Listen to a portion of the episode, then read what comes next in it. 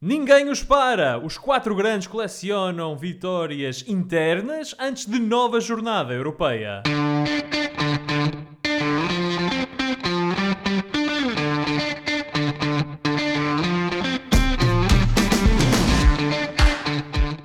Bem-vindos a mais uma emissão dos Meninos de Ouro, o programa para quem gosta de bola e que está disponível todas as terças-feiras no Spotify, Apple Podcasts, Google Podcasts e em todas as outras plataformas onde se pode ouvir e descarregar podcasts.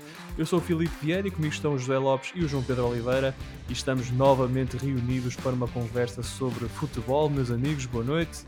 Uh, aproveito desde já para dar as boas-vindas ao nosso novo gestor das redes sociais, que é o João Pedro Oliveira, que esta semana, porque não houve futebol inglês, não é? por causa da, do falecimento da Rainha Isabel II, teve tempo para finalmente criar as páginas dos Meninos de Ouro no Facebook e no Twitter, não é verdade, João Pedro? É verdade. Boa noite, colegas. Boa noite ao nosso, como diz o Josué, vasto auditório. Sim, uh, no dia em que morreu a rainha, eu decidi começar a nossa aventura dos meninos de ouro nas redes sociais. Não terá sido o melhor dia, mas uh, a ausência de jogos de futebol inglês, realmente, colegas, uh, permitiu que conseguisse fazer uns posts sobre uh, os nossos joguinhos de futebol e mais algumas coisas. Tenho-vos a dizer, colegas, que já temos mais de 100, mais de 100 mais seguidores de 100 no likes, Facebook. Sim. Mais de 100 seguidores no Facebook e, e 11, já temos 11 no Twitter. 11 seguidores no Twitter. Olha, três e... dos quais eu desconfio as intenções, porque são três meninas um bocado estranhas, mas uh, fora esses três, temos nove. Totalmente nove likes. humanas.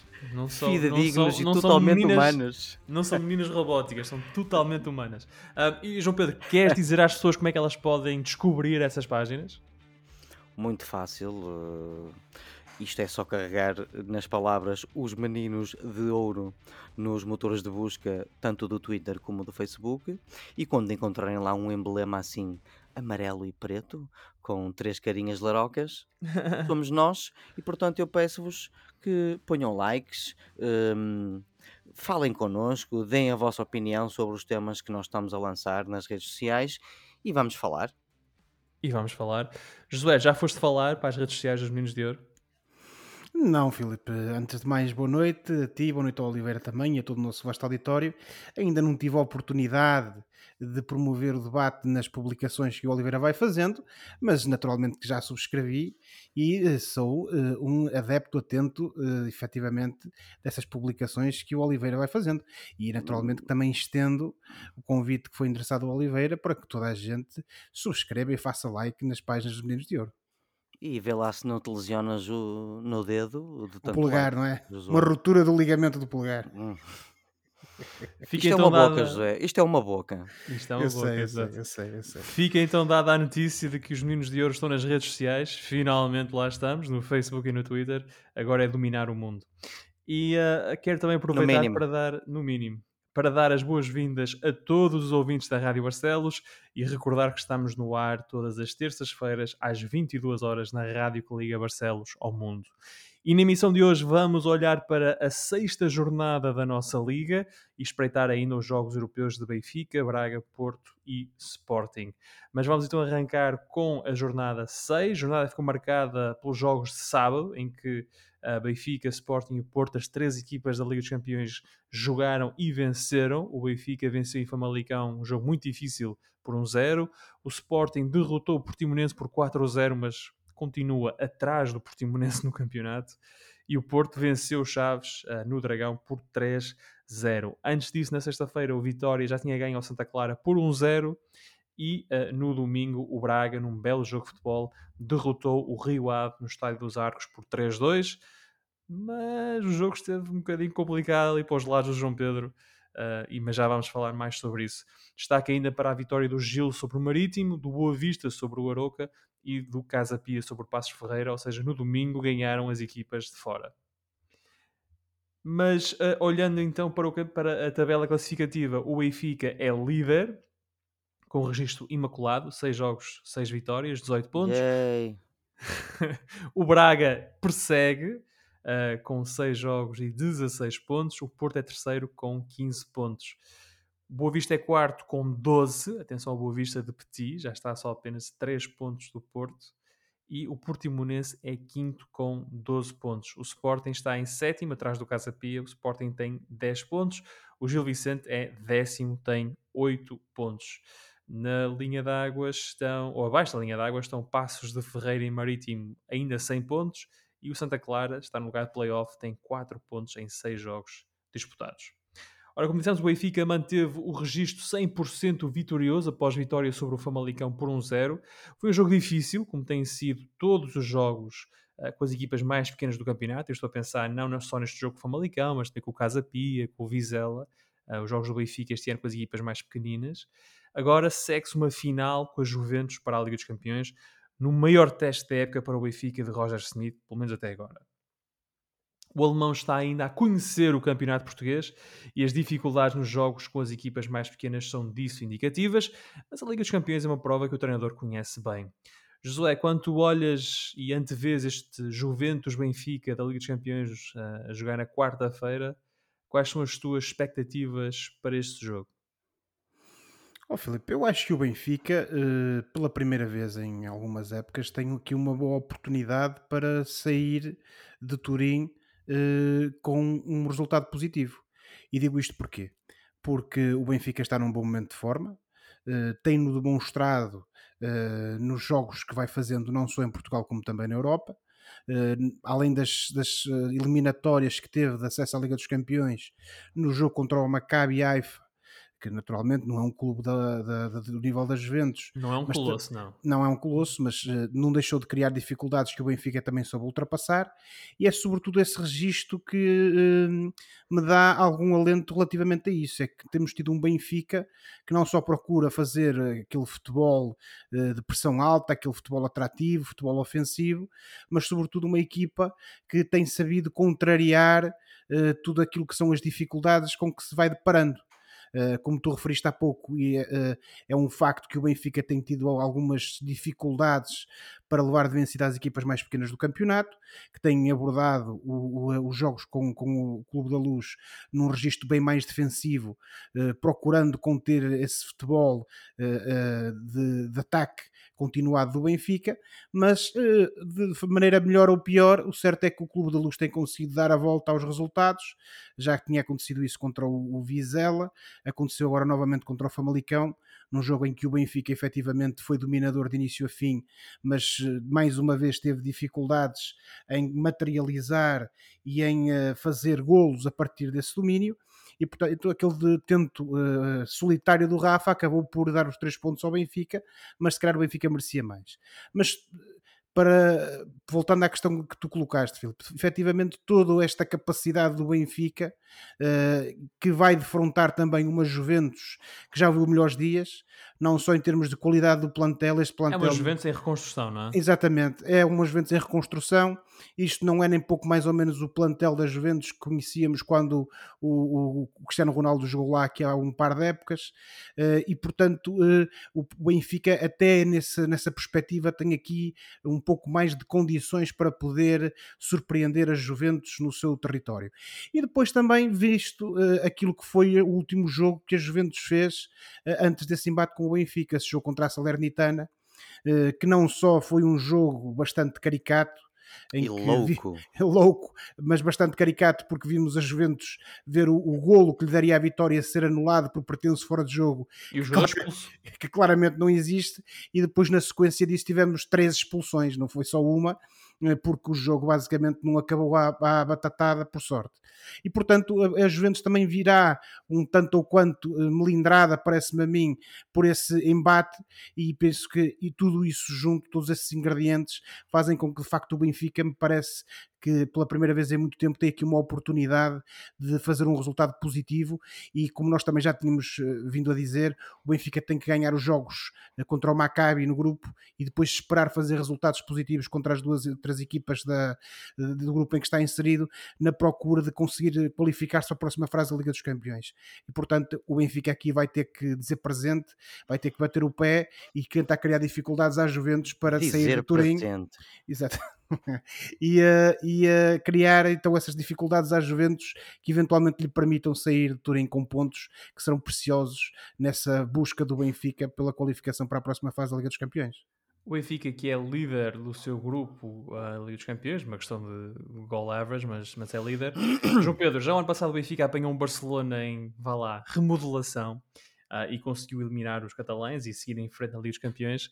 Será que este Benfica de Roger Smith uh, é capaz é de fazer o mesmo a, este, a esta Juventus também uh, em, em, reconstrução? Embora parece-me é. mais forte do que era o Barcelona por esta altura época passada. O mundo Isto conspira, é só... o mundo conspira a favor do Benfica. A favor do Benfica, pá, deixem jogar o Benfica. Uh, até já me esqueci da tua pergunta, Filipe. É, se, se... se, o Benfica pode fazer este ano à Juventus o que fez ao Barcelona no ano passado? Claro que pode, embora uh, eu deva primeiro responder perante aquela letra toda do Josué, uh, que às vezes um animal ferido será o mais perigoso, eventualmente. Esperamos que não, Oliveira, esperamos que não. Seja como for, Uh, talvez menos um bocadinho do que o caso do Barcelona, mas uh, parecido. Aqui o Benfica parece-me que tem uma, uma boa oportunidade para sair de Turim com uma surpresa a nível europeu, que será uh, um ou três pontos. O, a Juventus, de facto, vem de um mau início de época, só, só ganhou duas vezes em seis na, na Série A, vem de três jogos sem ganhar, dois empates e uma derrota, e tem alguns lesionados. Uh, o Di Maria, o Chiesa e o Cesny, o guarda-redes, são dois exemplos relativamente importantes. Outro será o, o nosso amigo o Pogba, embora uh, não, não, não, faz falta quem ainda nem sequer uh, se intrusou, porque o, o Pogba chegou, fez, não sei se chegou a fazer meia dúzia de treinos e lesionou-se.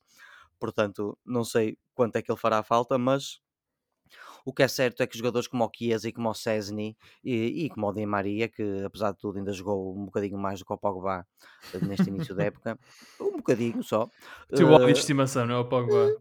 Eu denoto algum é. ressentimento e alguma coisa mal resolvida. Não, não, não é ressentimento, é só indignação. Tanto o rapaz que gostava de ter tido as oportunidades que, que muitos destes rapazes têm, e, enfim, mas é só isso.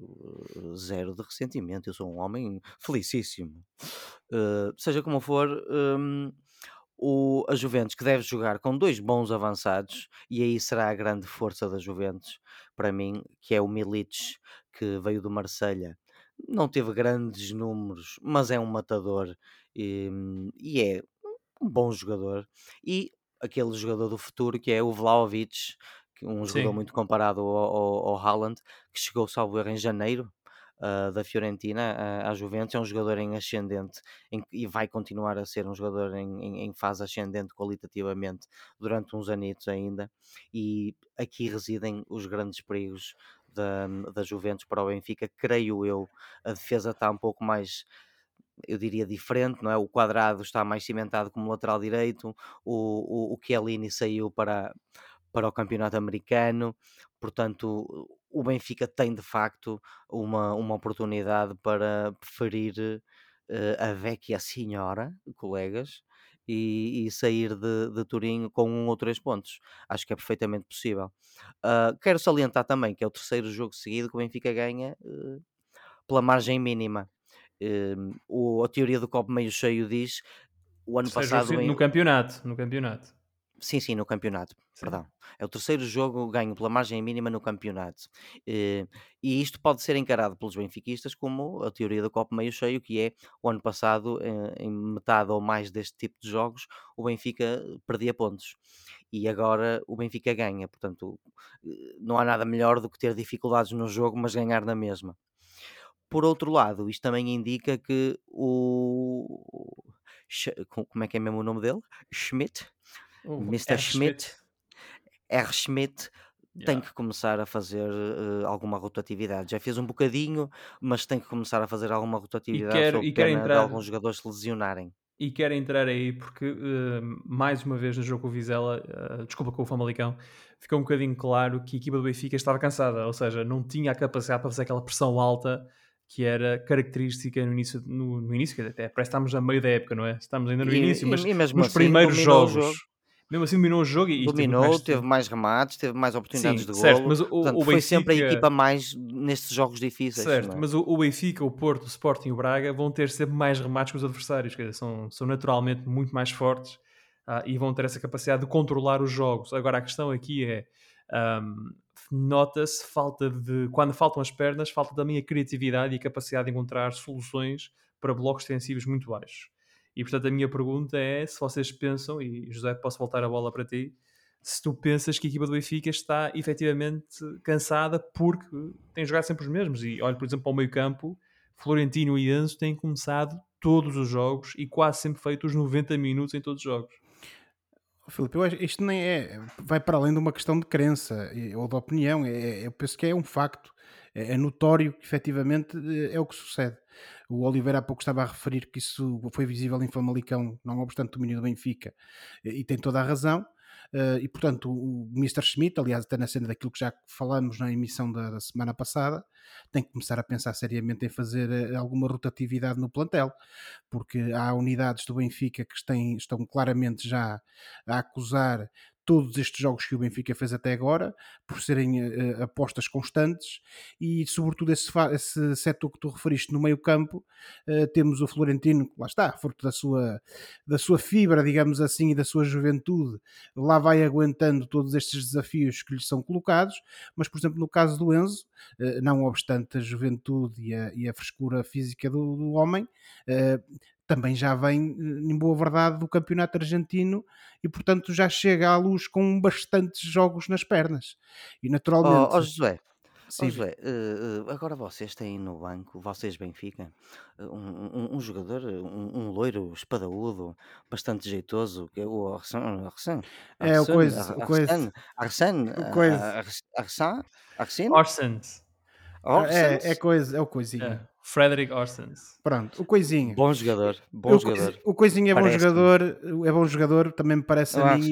E certamente que não sei se será contra as Juventus, mas certamente vai começar a ser aposta, porque o, o Roger Schmidt uh, fala-se e tem sido descrito na imprensa desportiva aqui em Portugal que o homem quer esticar isto até à próxima paragem do, do, do campeonato.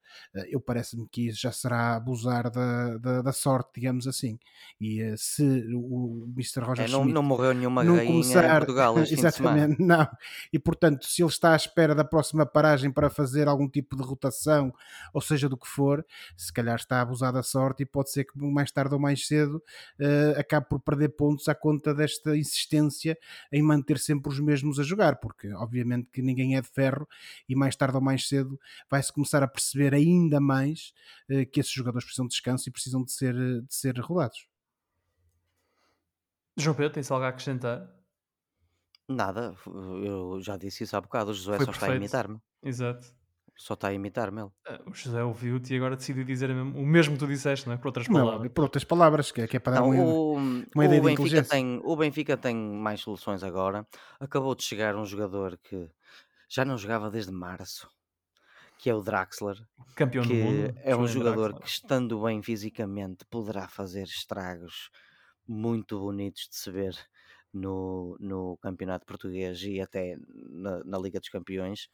E, e eu quero salientar que anda aí um rapaz no Benfica que, caladinho, lá ficou no plantel, que é o Rodrigo Pinho, o brasileiro de 31 anos.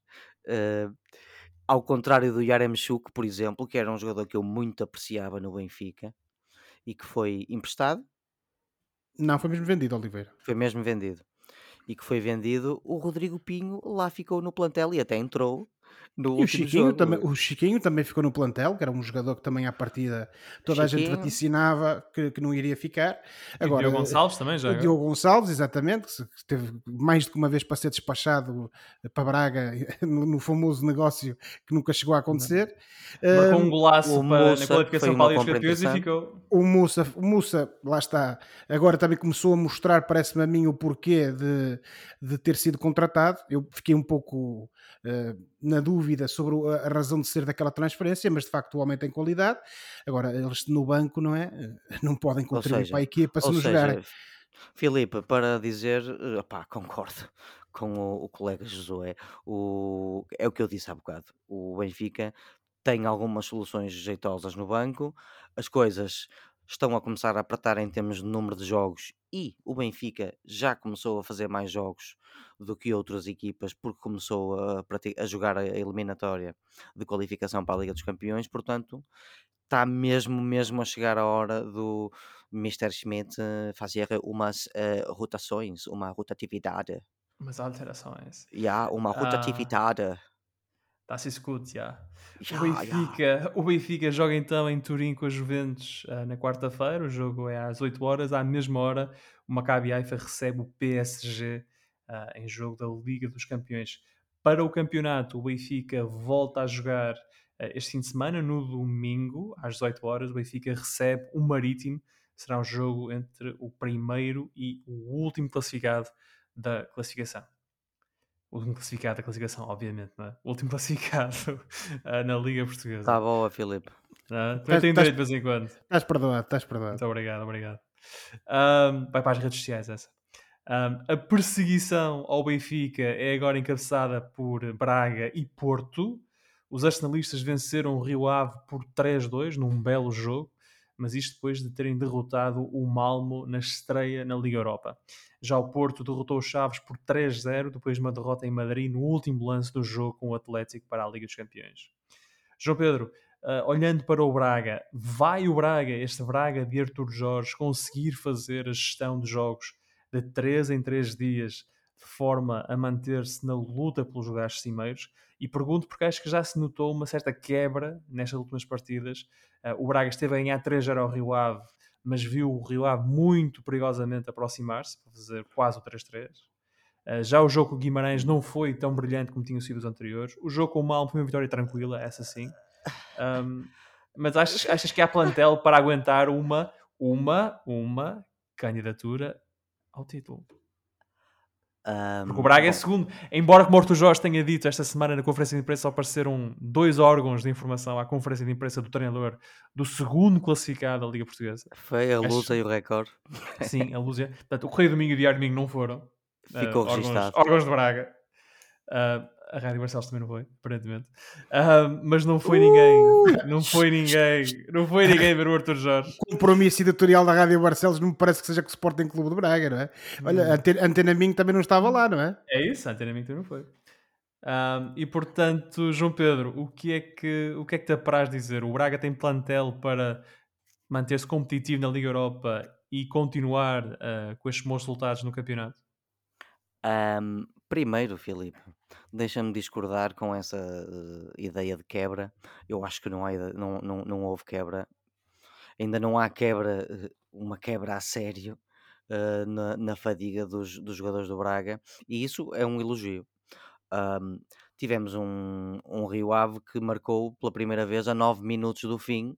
O Braga ainda fez o, o terceiro golo na segunda parte, portanto, uh, o tremido, de facto, foi um, tremido mais uh, uh, nos últimos minutitos do jogo do que outra coisa. Portanto, eu não concordo muito que, que, que haja quebra. O que é surpreendente o, quem tem estado no banco e quem tem eh, rodado em, em termos de titularidade e, e ser suplente tem, tem estado bem.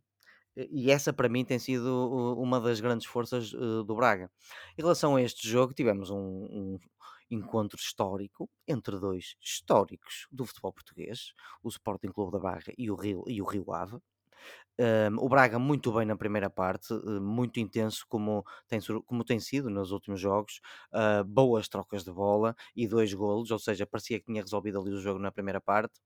Depois da segunda parte, mais ou menos a mesma toada, e aí sim eu diria no, na segunda metade da segunda parte nos últimos 20, 25 minutos o Braga terá relaxado um bocadinho, houve também algumas trocas de jogadores e também houve algum mérito no Rio Ave, sobretudo nas substituições que o Era Rio Ave fez. que eu ia dizer, Oliveira. Eu acho que, que a segunda parte, a segunda parte tivemos foi mais Rio Ave também. Sim, sim. Uh, uh, tivemos um bocadinho mais de Rio Ave, porque tivemos, uh, por exemplo, duas entradas, que foi o Boateng e o Paulo Vitor, em que um fez um golo e o outro fez uma assistência. Portanto, o Rio Ave, uma das coisas em que esteve melhor foi em mexer no jogo na, na segunda parte e aproveitar-se também, lá está, de algum cansaço e se calhar alguma desplicência, não quero dizer, se calhar uma palavra muito forte, dos jogadores do Braga. Eu repito que oito jogadores repetiram a titularidade em relação ao jogo de quinta-feira contra o Malmo. Um, mas mesmo assim o Braga até marcou um gol na, na, na, segunda parte, teve, teve mais oportunidades para marcar, houve inclusive uma assistência deliciosa de calcanhar do, do Ricardo Horta um, para golo que não foi concretizado. Já não me lembro se foi pelo se foi o, o, o Álvaro de Jaló se foi o Banza, eu creio que foi o Banza que não conseguiu concretizar, mas se essa tinha entrado, meus, meus colegas, uh, meu Deus. O Ricardo Horta, já, fala, já, já falaste, não desculpas, deixa-me dizer, sabes que já falaste no Ricardo Horta e a semana passada estávamos a perguntar se ele estaria motivado. Eu ia falar nele agora. A verdade é que ele fez um belo jogo e, portanto, parecia é, é, muito é, motivado. Eu, eu escrevi assim aqui nas minhas notas, Filipe, só por causa das Uh, e não vou dizer a palavra que escrevi aqui. Uh, portanto, só por causa das coisas, o, o Ricardo Horta uh, fez um golo, uma assistência e foi o melhor jogador em campo.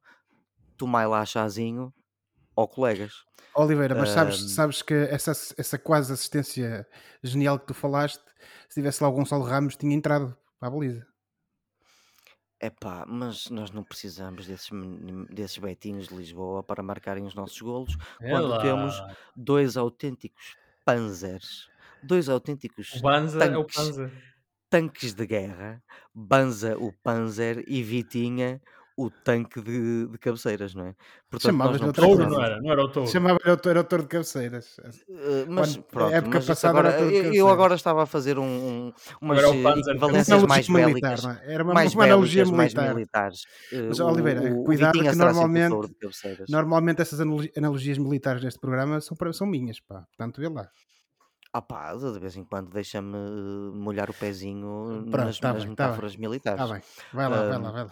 Quero acabar só com uma coisa. Foi para mim o melhor jogo da jornada.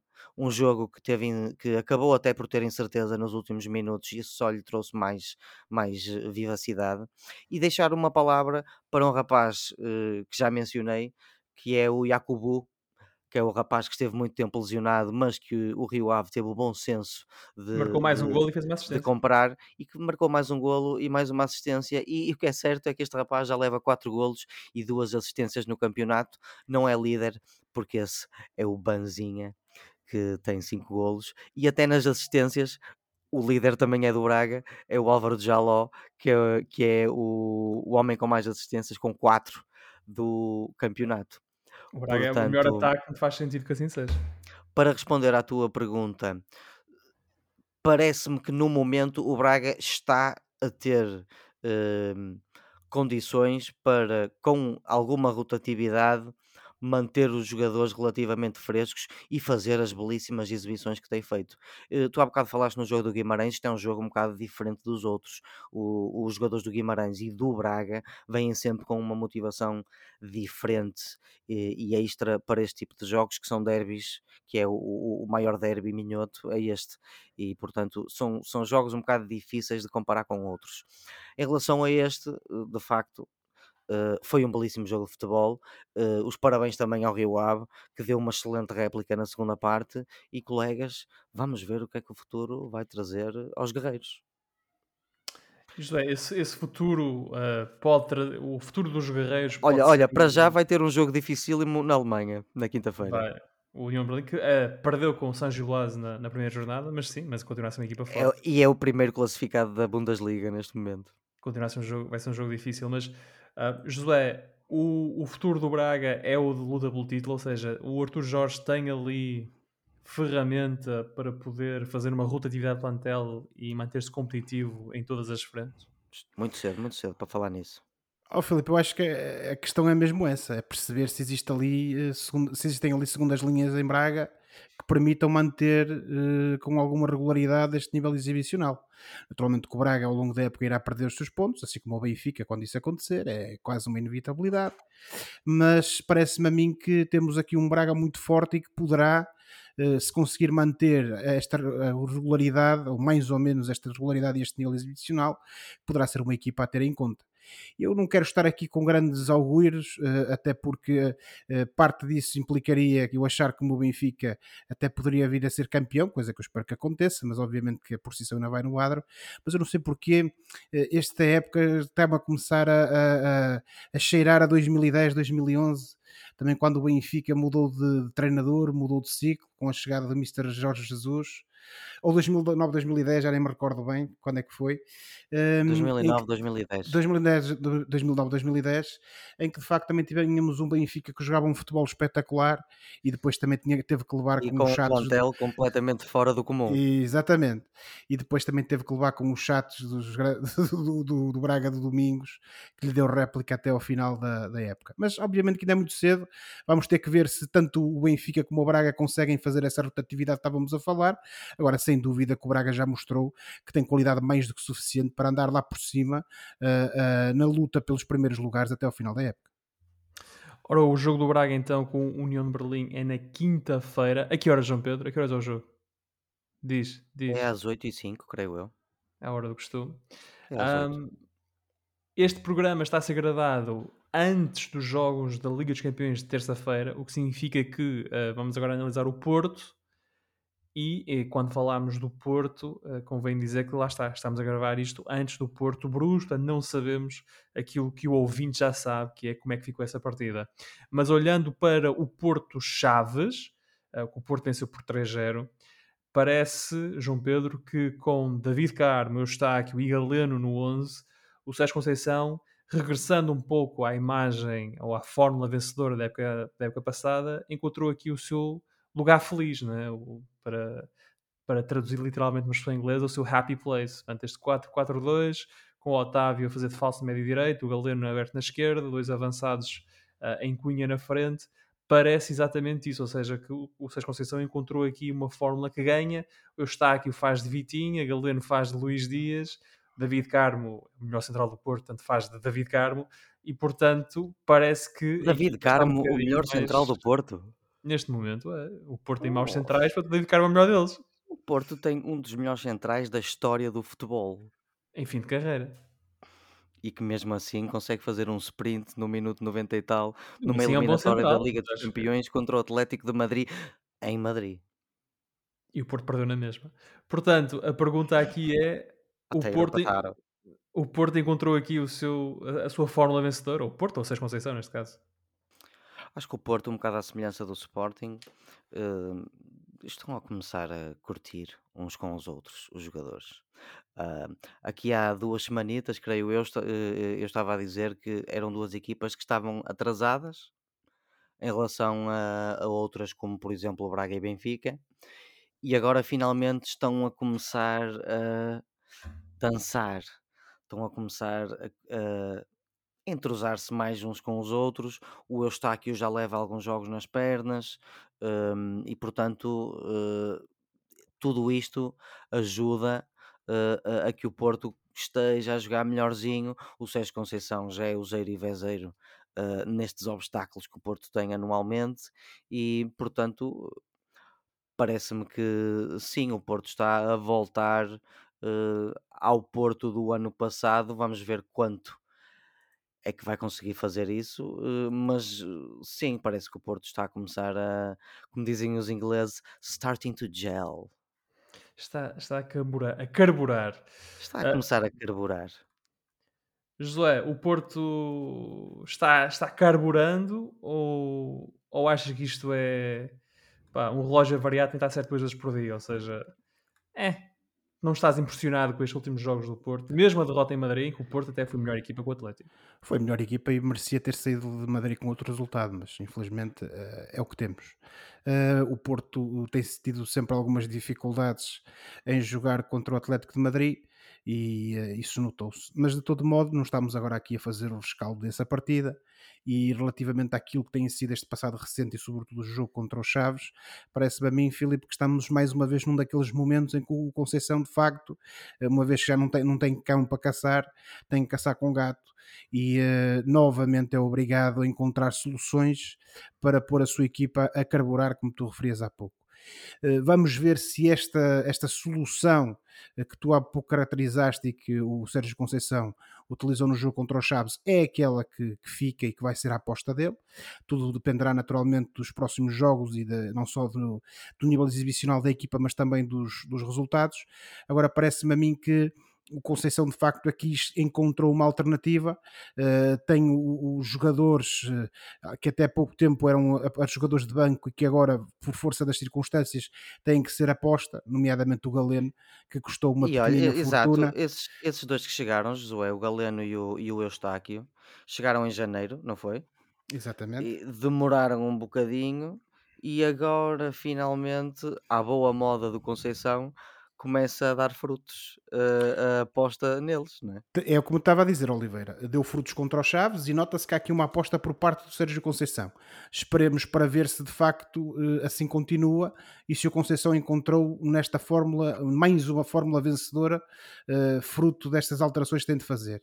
Agora que uma coisa também é certa, tendo em conta que o Porto vai buscar estas soluções ao banco para se tornarem soluções principais, depois também nós olhando para aquilo que é o, o, eh, o banco do Porto, depois também ficamos ali com a ideia eh, que de facto começa a faltar ali qualidade e sobretudo cumprimento no, no plantel portista que permita o Porto ter segundas linhas para não só fazer rotação, mas também para manter a qualidade da equipa. Veremos e como agora é que isso... o, o Otávio uh, vai estar lesionado há algum tempo. O Filipe estava a dizer que ele encontrou ali uma fórmula que incluía o Otávio. É verdade, é verdade. Mas vai ter que se usar do PP Exatamente. Uh, para o lugar do Otávio, pelo menos para já e portanto o, o, Conceição aqui está numa situação bastante complicada, parece-me, mas que uh, efetivamente fica a sensação que esta vai ser a aposta dele em termos de estrutura da equipa para o futuro próximo, acho que sim, e se olhando para aquilo que foi o jogo com o Chaves, em que notamos efetivamente esta, este, este desabrochar, por assim dizer, do, do Porto com esta nova, esta nova, este novo esquema que o Sérgio Conceição está a tentar utilizar, se continuar a conseguir uh, construir sobre isso, provavelmente temos aqui o Porto para a época uh, eh, 2022-2023. O Porto, então, que, como estávamos a dizer, joga, eh, já jogou, à hora que este programa for para o ar, o Porto já jogou para a Liga dos Campeões em casa com o Clube Bruges, de Roman Yaremchuk. Um, para o campeonato, o Porto joga no sábado com o Estoril. Um, portanto, vai ser um jogo interessante do Porto com o Estoril, que é neste momento o 11 classificado uh, da, da, da, tabela uh, classificativa da Liga Portuguesa. Lá estou outra vez com o classificado e classificativo. Uh, não, Está sem mal, está sem Estás mal. cansado Está sem hoje, mal, estou Filipe. Nós cansado. percebemos, não tem mal, Filipe. dia longo, dia longo. Não O tem mal. Braga joga na quinta-feira com a União de Berlim em casa, na Pedreira. O jogo é às 8 da noite. E depois, para o campeonato, o Braga volta a fechar a jornada, ou a fechar o domingo de futebol, recebendo o Vizela.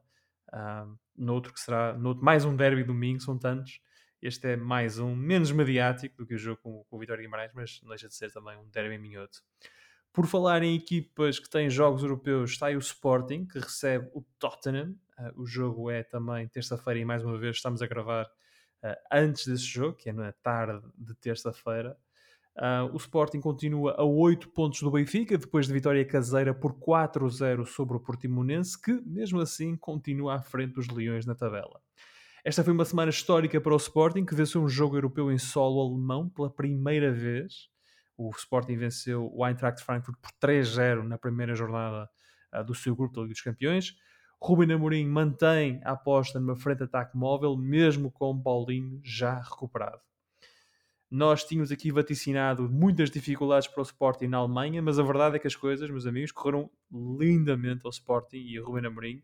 E se eu puder destacar um jogador, o Trincão, que, que parece estar a encontrar aqui a forma que levou o Barcelona a investir uma pipa de massa nele quando jogava no Braga. Um, João Pedro, E isto é o... levou o Sporting a pagar um terço dessa pipa de massa. Pelo empréstimo. Foi bastante engranaço- engraçado. Foi, foi, foi, foi engraçado, foi engraçado. Um, João Pedro, trata-se isto do Sporting um, a reencontrar a sua melhor forma, ou seja, teremos nós exagerado um bocadinho quando vaticinávamos dificuldades ao Sporting, ou, isto é na linha daquilo que perguntei ao José em relação ao Porto, ainda há ali alguns problemas estruturais na equipa de Ruben Amorim, nomeadamente a falta de um ponta de lança.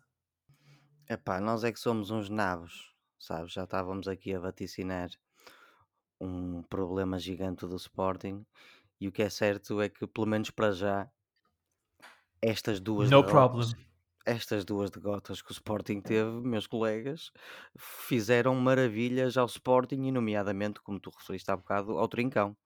Um, o Portimonense até vinha de quatro vitórias uh, seguidas.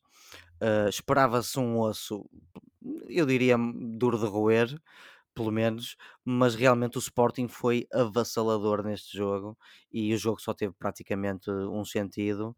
Uh, a, título de exemplo, o Portimonense só fez um remate à, à baliza. Portanto, um bocado surpreendentemente, pelo menos para mim, e à semelhança do que está a acontecer com o Porto, estes jogadores começam a carburar. De facto, o Marcus Edwards, o Trincão e o Rochinha, alternado com o Pote naquela posição, começaram a ganhar confiança e o que é certo é que o Sporting em três jogos contra Estoril, Frankfurt e Portimonense leva nove golos marcados e zero sofridos.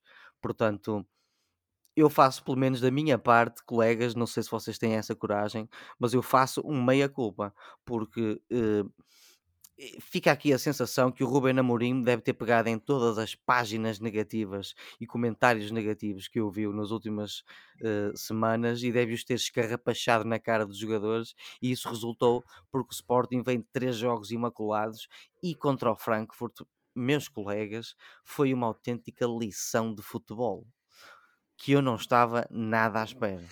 O José fez Portanto, agora uma cara quando tu disseste lição de futebol, como quem oh, diz, não, não, estás oh, a falar não, do quê? Não devemos ter primeiros, os, os, primeiros 20 minutos, meia hora, foi um Sporting ali a palpar terreno e a aguentar o, os ímpetos do Frankfurt, mas depois disso o Sporting partiu para mais ou menos uma hora de excelente futebol e sobretudo um futebol matreiro e eficaz. E portanto os meus parabéns ao Sporting por aquele jogo de Frankfurt. E agora eu deixo uma pergunta, colegas, que tu há bocado mencionaste este assunto brevemente, Filipe, que é, e agora o Paulinho? O Paulinho voltará a ser um titular indiscutível?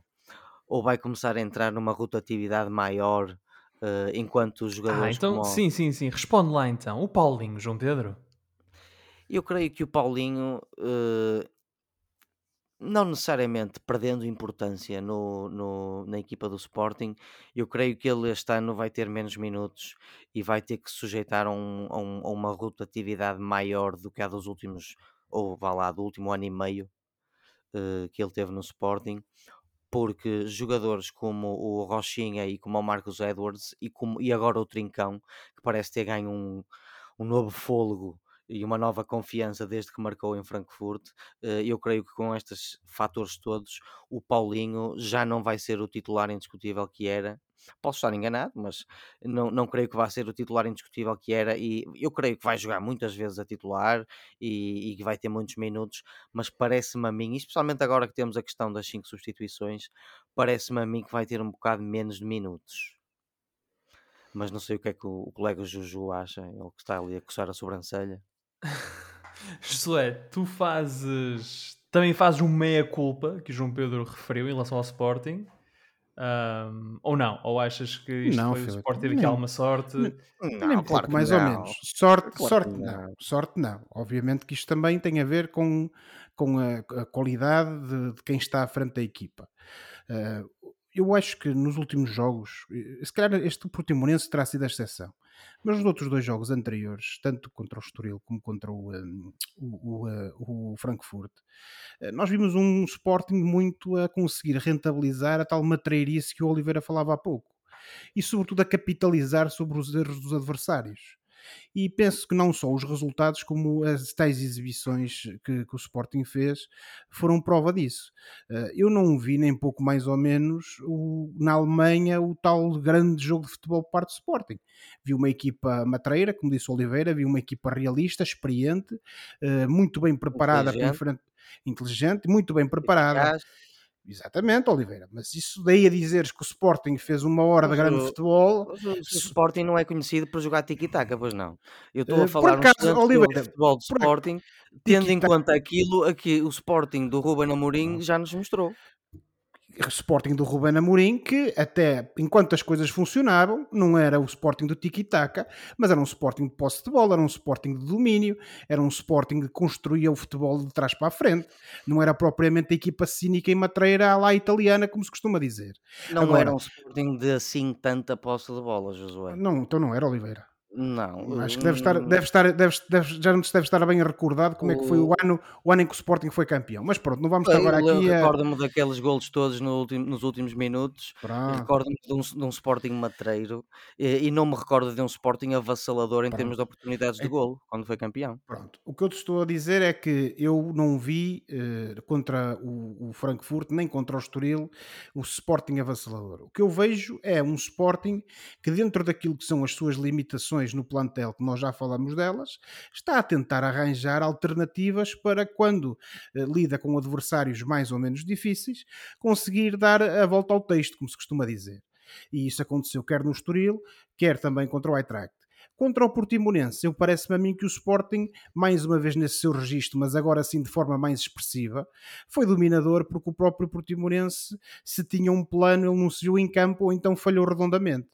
E eh, de facto, este Portimonense, que, como o Filipe disse, ainda está acima da tabela, eh, acima do Sporting na tabela classificativa, eu pelo menos esperava mais dele.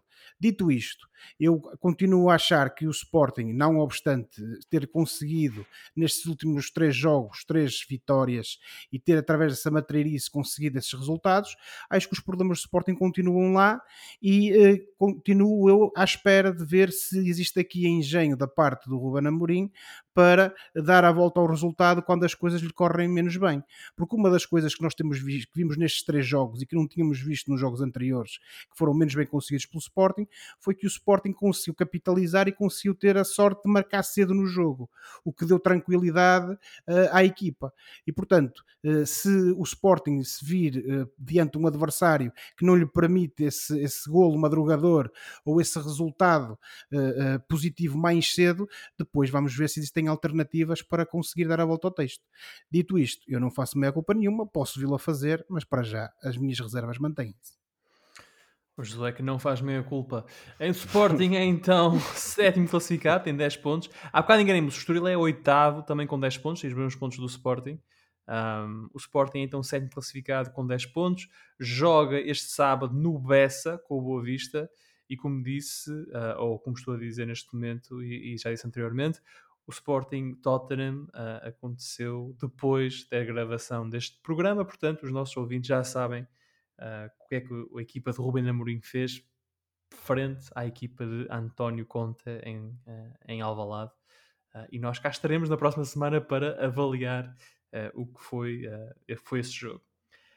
olhando agora outra vez e novamente para o campeonato, o Gil Vicente regressou às vitórias na Madeira, tendo derrotado o Marítimo por 2-1, com dois golos de Fran Navarro. Josué, sem Samuelino, é esta brisa de Valência capaz de ser ah. a figura de proa de um Gil Vicente tranquilo na classificação? Tem de ser, Filipe. dizias brisa de Valência. Tinha a dizer. Exatamente. Tem de ser, tem de ser, porque o Gil Vicente, efetivamente, fruto dessas saídas, acabou por ficar uh, com menos poder de fogo lá na frente continua a ter o, o, o Fujimoto ali como motor do futebol ofensivo da equipa.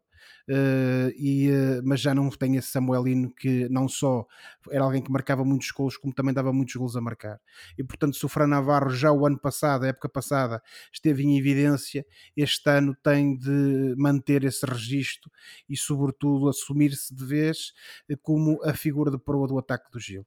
O Gil, neste jogo contra o Marítimo, passou por dificuldades, porque o Marítimo, fruto da chicotada psicológica que ocorreu e com o João Henriques, o seu novo treinador, eh, procurou desde cedo criar dificuldades ao Gil, estava no seu terreno, eh, queria eh, fazer os seus primeiros três pontos, melhor, os seus primeiros pontos, porque o Marítimo continua com zero pontos no campeonato, mas de facto o Gil, mantendo o seu registro, mantendo a sua identidade, a sua personalidade, continuou a apostar num futebol positivo e depois conseguiu tirar dividendos disso, e fruto desses dois golos do Fran Navarro, que claramente é um jogador que faz muita falta este Gil Vicente, uh, uh, acabou por conseguir levar esses três pontos do Marítimo, que também dão muito jeito ao Gil, que vinha de um conjunto de exibições menos conseguidas e, sobretudo, resultados menos positivos. Portanto, uh, o Fran Navarro, este ano, claramente vai ter que ser essa figura, ele tem qualidade para o ser e, portanto, eu não duvido que vamos vê-lo festejar mais golos durante esta época.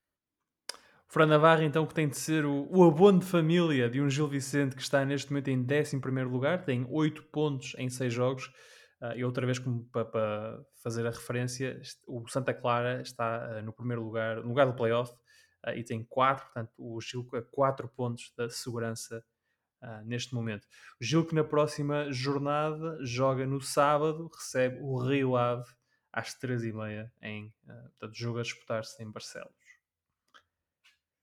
Ora, chegamos então à hora do, do Fora de Jogo, um momento do programa em que olhamos para o que se passa fora das quatro linhas e oferecemos recomendações ou sugestões aos nossos ouvintes.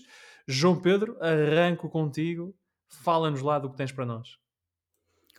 Bom, colegas, hum, depois de ter passado pelos cinemas uh, aqui há uns meses, durante este ano, finalmente está na Disney Plus o, como dizem os americanos, The Fourth Installment, ou o quarto filme de Thor, da saga Thor dos Avengers, chamado Thor Love and, and Thunder. Thunder. Felizmente para a malta que gosta de cenas engraçadas, o Taika Waititi, o famoso ator e realizador neozelandês, é o realizador deste filme mais uma vez. Portanto, ele realizou o terceiro e agora está a realizar este, e ele traz uma, um tom uh, de comédia muito engraçado e estranhamente apropriado, especialmente para heróis com vestes tão engraçadas e tão ridículas como o Thor.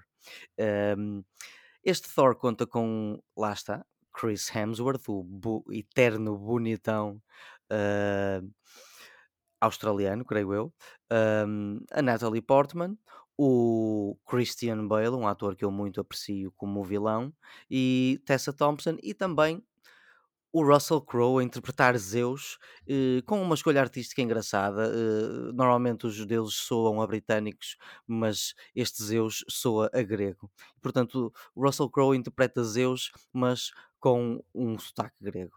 Uh, seja como for, a história deste filme é o, o, Thor pede ajuda à sua amiga Valkyria e ao seu amigo Korg, que é um ser cheio de, uh, feito de pedra, uh, e pede também ajuda à sua ex-namorada, a Jane Foster, para lutar contra Gore, o deus Butcher, ou o deus carniceiro, que pretende matar uh, todos os deuses, quer extinguir os deuses. Isto é um autêntico espetáculo audiovisual, com um tom de comédia próprio do Taika Waititi, e, e muito à semelhança do terceiro filme. Uh, as cenas de ação são polvilhadas com os sons eletrónicos das guitarras de Guns N' Roses, uh, canções como Sweet Child of Mine, November Rain e Paradise City uh, aparecem muito apropriadamente e de forma muito engraçada uh, neste filme e portanto para a aventura uh, de comédia e espetáculo audiovisual para ver numa excelente televisão Thor Love and Thunder parece-me ser uma boa escolha. Uh, está na net, perdão, está na Disney Plus desde há uns dias. E está ainda em alguns cinemas em Portugal que eu vi isso. Uh... Então sugiro que vão ver ao cinema se tiverem essa oportunidade. Lá está, Sim, pela componente do espetáculo audiovisual. Pelo, menos, pelo menos numa das salas de Braga está, que eu vi, vi lá esta semana o, o Pronto, está aí, uma, está aí uma boa dica. Sim, senhor. Uh, o João Pedro com Thor Love and Thunder, Josué, e tu? Olha, Filipe, eu vou uh, recomendar um documentário que está no, no, na Netflix uh, chamado O Efeito Martha Mitchell. E uh, o que é que é o efeito Martha Mitchell? É um conceito da, da psiquiatria, da psicologia, uh, que se refere a quando uh, um psicólogo ou um psiquiatra acaba por diagnosticar a, a, a, a, correta, digamos assim, percepção de eventos reais por parte de um paciente, diagnosticá-los como ilusões ou como delírios, resultando assim num mau diagnóstico.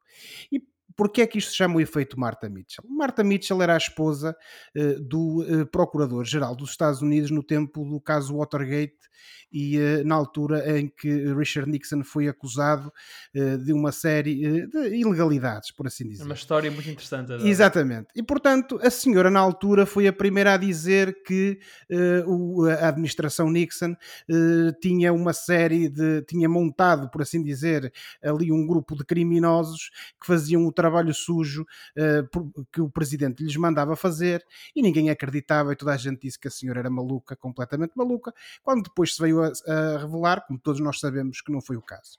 E portanto, na Netflix está um, um documentário relativamente curto, são 40 minutos, que retrata precisamente a esposa deste político americano que acabou por uh, falar durante o escândalo Watergate, expor, ainda que indiretamente, todas as uh, vigarices do presidente Nixon e que, fruto da sua constante presença mediática e das suas reiteradas referências a isto, acabou por não deixar que esmorecesse e que enfraquecesse a atenção dada àquilo que foi o escândalo Watergate e que muita gente diz, incluindo o próprio presidente Nixon, terá dito mais tarde numa entrevista que se não fosse a Martha Mitchell, provavelmente ele não se teria demitido e não teria, não teria havido o escândalo Watergate. Portanto, eu recomendo, está disponível na Netflix, pequeno documentário, vê-se bem, 40 minutos, o efeito Martha Mitchell. Eu, de facto, uh, confirmo que ela tem uma história de vida muito interessante. Era uma personalidade muito colorida. Era uma, Ai, perso uma personagem, uma personagem, como se costuma dizer. Ai, e, portanto, vale, então. vale a pena. Se eu confirmo, é porque sim. É o hum, que hum, tá voto de... Presunção tá. e água benta. Cada um toma a quer, Cada um toma a quer. Ora, esta semana eu sugiro, uh, vou sugerir um álbum, uh, e neste caso o álbum de uma lenda do, do heavy metal. Ozzy Osbourne tem novo álbum a solo, chama-se Patient Number 9, e é o 12 álbum de estúdio a solo do vocalista original dos Black Sabbath. Patient Number 9 chega dois anos depois de Ordinary Man e mostra um Ozzy em forma com a depravação e a loucura como dois dos temas principais do álbum, neste disco fica também claro que Ozzy está disposto a refletir sobre a sua mortalidade escrevendo com os olhos postos no relógio depois de meio século de carreira. Carreira essa que fica marcada pelos problemas de Ozzy com as drogas e a luta pela sua sanidade. Mas apesar de todas essas dificuldades, ao ouvir Patient Number 9, o que fica claro é que Ozzy Osbourne tem muita coisa para dizer e está com vontade de continuar a trabalhar e a arriscar. Quero deixar também aqui uma nota para a lista de guitarristas, é uma lista excepcional de guitarristas que passam por este disco. Nomes como Jeff Beck, Eric Clapton, Mike McCready dos Pearl Jam, Zach Wild, que é o guitarrista que toca normalmente com o Ozzy Exatamente. Solo. E pela primeira vez num projeto a solo de Ozzy Osbourne, Tony Iommi, o guitarrista dos Black Sabbath, também toca neste disco. Portanto, é uma constelação de estrelas uh, do rock que uh, fazem parte de Patient Number 9, o álbum que está disponível para compra e streaming nos sítios do costume. E por hoje ficamos por aqui. Para a próxima semana cá estaremos para mais uma conversa sobre futebol e outras coisas. Não se esqueçam que podem subscrever o canal dos Meninos de Ouro, disponível em todas as plataformas onde se pode ouvir ou descarregar podcast, para serem notificados de cada vez que publicarmos uma nova emissão. E quando subscreverem, podem também avaliar o programa com 5 estrelas. Podem também entrar em contato connosco enviando um e-mail para osmeninosdeouropodcast.com e seguir-nos no Facebook e no Twitter, graças ao João Pedro. Boa semana, bons jogos e tchau. Tchau, boa semana. Tchau, boa semana. Não se esqueçam de ir ao Twitter e ao Facebook, por favor. Tchau.